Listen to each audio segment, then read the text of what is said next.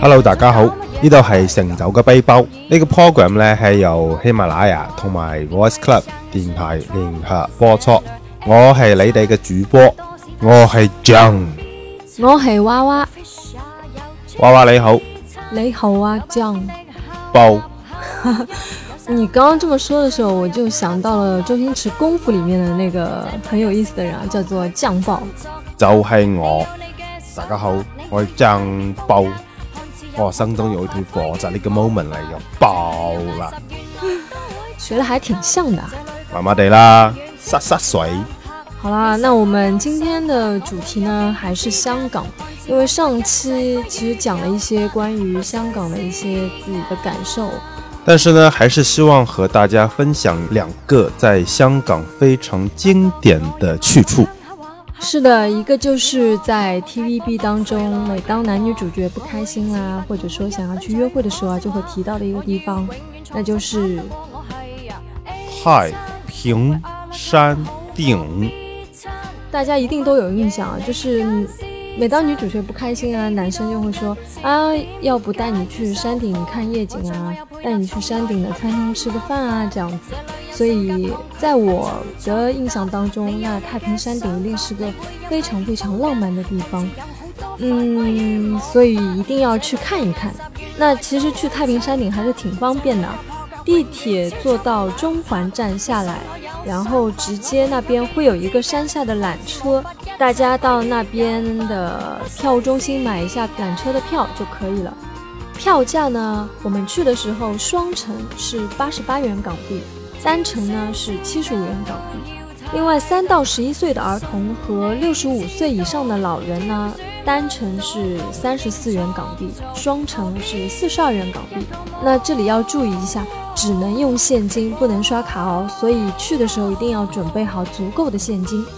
因为我们当时去太平山的时候，刚好那天是我们最后一天在香港，所以身上没有很多的港币。那到了那边发现港币不够，那就只能去取现金，但是周围都没有 A T M 机。最近的 A T M 机呢是在旁边置地广场的花旗银行大厦那边会有 A T M 机，所以大家走过去大概就五分钟以内就能到的。单笔的取款手续费是十五元，所以大家就尽量备足现金啦，不然的话到时候又要浪费时间，又要花费多余的手续费。哎，你刚刚有提到双程和单程的票，你要不要跟大家说一下为什么会有单程的票呢？难道说单程上去了之后就自己变成一个球滚下来吗？我觉得如果你再这么胖下去的话，真的是可以从上面滚下来了。那其实是哦，哦，这里补充一下，其实是这样子，到山顶有多种方式，一种呢是可以选择坐缆车，那还有一种呢是可以坐公交车。公交车上山的话，行程大概要一个小时左右，但是呢你可以沿途欣赏一些香港的半山风景啊，了解当地的一些风土人情。那车费会比刚才所说的缆车要便宜很多。公车是在中环的天星码头乘坐十五号星巴，或者呢到香港大会堂乘坐一号专线小巴就可以到达山顶了。当然还有另外两种方式，就是如果你在香港有车的话，那就可以开车上去。那还有一种就是徒步了。所以呢这里为什么会有这个单程票呢？就是为了那些比如说我徒步上去了，哎，我突然不想走下来了，那我就可以买这个单程票。那或者说我坐缆车上去，但是我想徒步下来，那也可以买这个单程票。那其实我们所说的太平山顶呢，它就是一座山的顶上嘛，但是在这个山的顶上呢，它建造了一个很大的广场，叫做山顶广场。那山顶广场上呢，有很多休闲娱乐的地方，包括一些可以观景的餐厅、咖啡店之类的。其中有一幢最高的房子呢，叫做凌霄阁，大概有四五层楼那么高吧。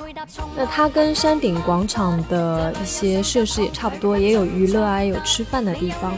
但是不同的是呢，在凌霄阁的最顶层，它有一个观景台，叫做凌霄阁摩天台四二八，这个就是全香港最高的观景台了，所以呢它是收费的。但是假如你买过车票呢，那这个费用就包含在里面了。所以如果是你是徒步上下山，或者是选择坐公交车，嗯、呃，自己开车上去的呢，那你到达山顶广场之后呢，如果想登上这个凌霄阁的摩天台，就需要另外购买门票了。那这个费用呢，我有点不记得了，但是应该不会很贵，大概几十块港币吧。那刚才我所说的这个凌霄阁观景台是收费的，但其实在山顶广场上还有很多免费的观景台，比如说卢吉道观景台、分离道的狮子亭，还有山顶广场顶层的 Green Terrace。 所以呢，大家可以根据自己的需求来选择观景台，嗯，风景呢其实都是不错的。那在凌霄阁的顶层呢，可以租借免费的语音导览，这个费用呢也是包含在缆车的费用里面的，所以如果大家买了缆车的票，其实还是相当划算的啊。那这个语音导览里面呢，会介绍在你眼前的香港，就是你所看到的一些高楼啊，一些标志性的建筑，会介绍一些信息以及历史背景，那帮助你更好的去了解香港文化。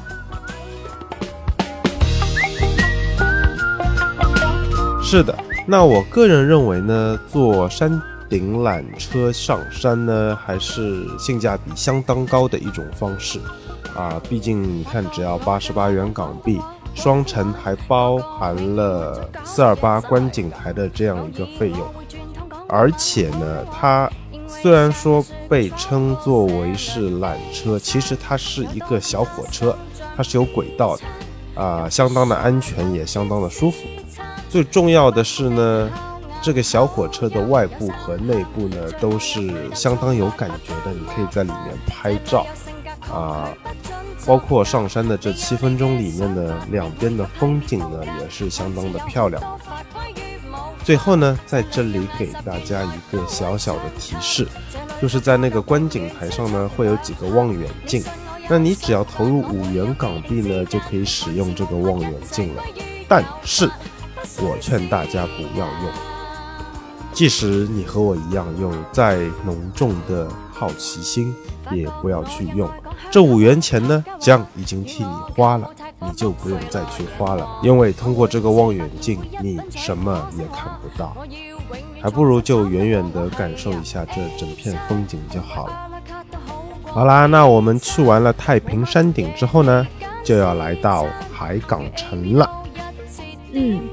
海港城的前身呢，其实是九龙仓，不知道大家有没有听说过？嗯，它的历史也很悠久了。现在呢，它已经是香港最大的一站式购物中心了。什么叫一站式购物中心呢？就是这里应有尽有。你想买衣服、买化妆品、护肤品、数码电器啊、运动用品啊等等，只有你想不到，没有你买不到。那如果你的行程比较赶，又想好好享受购物，那这里就绝对是你最好的选择了。如果逛累了呢，可以到海港城里面各种各样的美食小吃店、咖啡店，还有露天酒吧，吃个饭，喝个下午茶，喝点小酒，都会是比较惬意的。由于海港城就在维多利亚港旁边，所以每逢节日或者一些特定的日子里，海港城靠近天星码头的这里的门前呢，就会有一些大型的主题展览，会布置得非常好看。之前有过哆啦 A 梦和 Snoopy 等大家所熟悉的展览，所以这里几乎常年都是游客最多的地方。如果说海港城有什么缺点呢，就是它真的实在太大了。像我这种方向感不是很强的人呢，每次都会迷路。所以在这里要提醒大家，购物前呢，一定要去一楼拿到楼层指南，这样可以帮助大家更有效率的购物，不至于走很多的冤枉路。另一点呢，就是如果你想在海港城里买一瓶普通的水呢，这真的还是挺难的一件事情，除非你在一些餐厅里啊，或者说呃酒吧里可以买到。不过呢，我们也因此发现了一个小秘密，就是从海港城二楼的某个安全门出去呢，就会找到自动饮料贩卖机了。是的，其实有好几扇门啊，我记得我记得可能应该有四五扇门吧。那这个门呢，它是关着的，但是呢，我偶然看见了有人推着门就出去了。那当时呢，只是好奇，所以呢，我们就跟出去看了一下。没想到一出去呢，首先看到的就是饮料机了。那我们解了渴之后呢，就发现了惊天大秘密。什么呢？就是因为海港城的隔壁就是维多利亚港嘛，所以去海港城的人呃，除了购物之外，还要做的一件事情呢，就是拍照，啊、呃，拍美丽的夜景，还有跟美丽的夜景合影。那最著名的拍照区域呢，就是在海港城的门口，那里呢总是挤满了人拍照。就算你好不容易挤到了一个拍照的位置呢，你也避免不了你的镜头里出现其他人。但是呢，在我们一不小心推开的这一扇门的后面，除了饮料机之外呢，就是几乎没有人的长廊。在这条长廊上呢，直接面对的就是维多利亚港。那在那里拍照呢，没有人跟你抢。两百米的走廊上呢，顶多同时出现十个人。你在那里呢，就可以安安心心的拍照，不用着急，先补个妆再拍照。除了拍照之外呢，还可以和小伙伴聊聊天，喝喝饮料。而且我如果没有记错的话呢，像这样的平台应该还有两三个，分布在不同的地方，大家也可以去找一下。有一个我记得是途经 Muji 的餐厅的路上，也会有这样的一个小平台，是一个类似于呃露天的餐厅一样的地方，也可以欣赏到海景，人呢也会相对来说比较少一些。好了，那今天我们为大家介绍了两个我们认为去香港必去的两个地方，就是太平山顶和海港城了，希望对大家有所帮助。假如大家对去香港旅行还有任何问题的话呢，也欢迎大家给我们留言。那这是二零一六年最后一期行走的背包了，非常感谢一直以来收听和支持我们的听众朋友。在这里，我代表整个工作组祝大家新年快乐，在新的一年里拥有更加美好的旅程。我们明年再见。